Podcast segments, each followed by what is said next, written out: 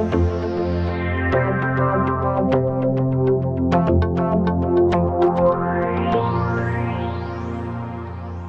everyone, here I am again, Linda Ockwell Jenner, with another Motivational Moments podcast. For those of you out there who are interested in starting your own business, please think very carefully about the kind of customer service you will offer.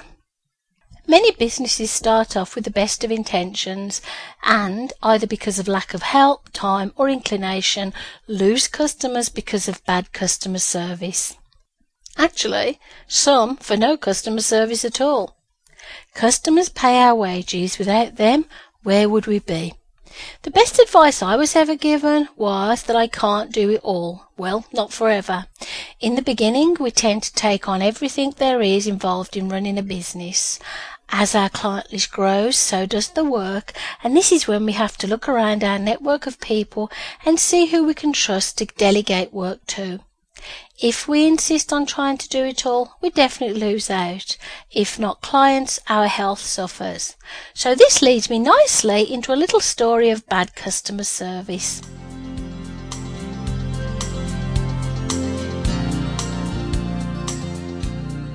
Well, I want to have a moan today about how frustrating it is these days to find people to do certain kinds of work.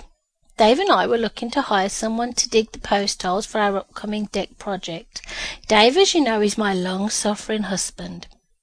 We obviously want to pay for this work to be done and want to hire someone who can do the work properly so it passes the safety standards of the city.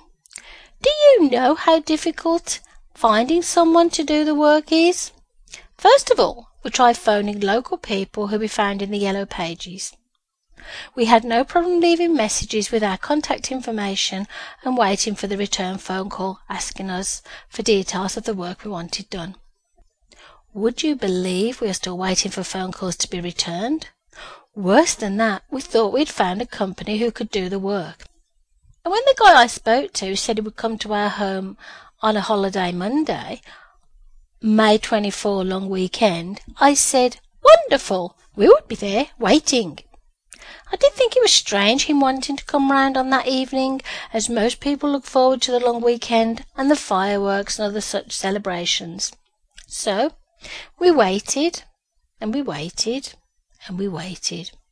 And in the end, my long suffering husband Dave phoned him, and he said he was having trouble with his truck, but he would still be coming. By bedtime, we realized he was not coming, and that he had not even bothered to cancel. After a few hours of trying to contact him by phone and receiving no answer and leaving numerous messages, we left it for a day and eventually managed to get through to him. He said he would be along at blah blah time on blah blah day, and we waited, all excited again, and we waited, and we waited. We tried the phone thing again, but it seems he doesn't actually answer his phone. Maybe because he has let so many people down, he has run out of excuses. Eventually, his voicemail box was so full we could not even leave a message for him. Back to the drawing board and trying to find someone to do the work. We had a lot of people say they did not want to work in our area because there are many stones and rocks. Hmm, okay. I found someone in the end, a really nice guy who has a small business. I am so happy now. Oh, yes. I phoned the guy who didn't answer his phone, but I answered him on my cell phone. Different number. And guess what? He answered. And, oh, yes, I forgot to tell you. Every time we spoke to this guy, he had a different name, but always the same voice. This time it was another name beginning with the letter S, but it was obviously the same guy. After I shouted very loudly down the phone at him, Something which he failed to notice, by the way, because when I shout loud, it does tend to sound polite. Then I said I would phone the Better Business Bureau and a few other organisations. He immediately said he would be round later that day. I told him not to bother. We now had someone reliable to do the work, and I put the phone down on him.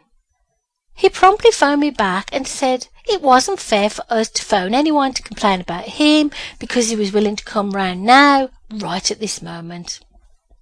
You know, I hate the sound of whining, especially from someone who cannot keep their word, so I put the phone down again. Maybe I should buy the machine to dig the holes and hire someone to work the machine, and hey presto, a new small business. It seems that people who dig the holes are much in demand, and there are not many of them.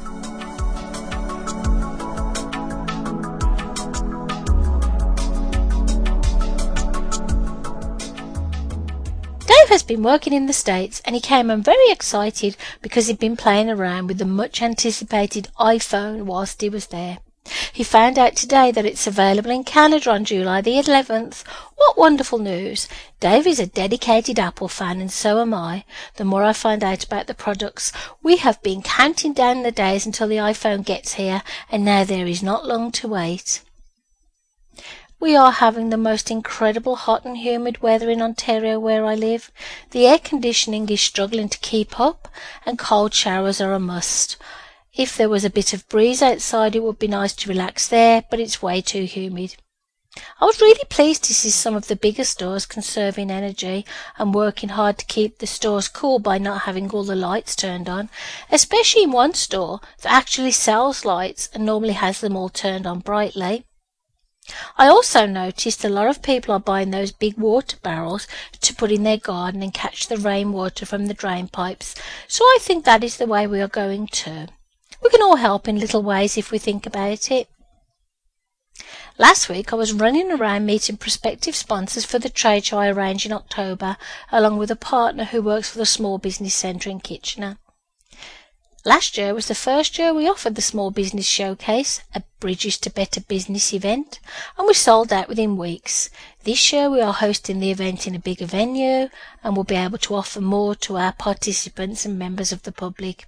Helping small business owners is still a priority for me, and by gaining more exposure in their own community, they are building relationships that can lead to future clients.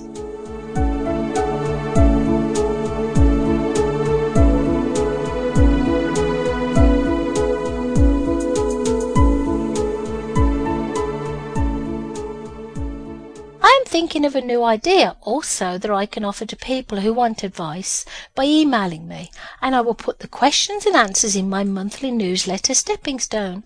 By publishing people's questions and my answers, it will help other people who did not know how to ask, who to ask, or even that they wanted to ask.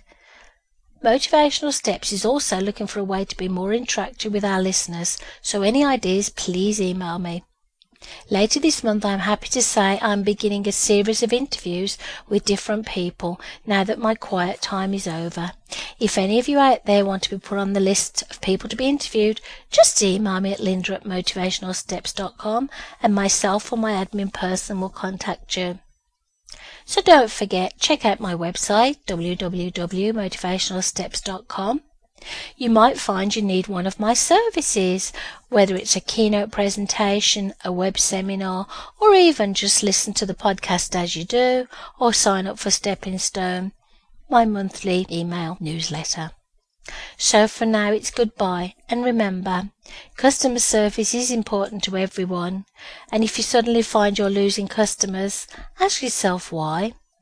So until next time, goodbye.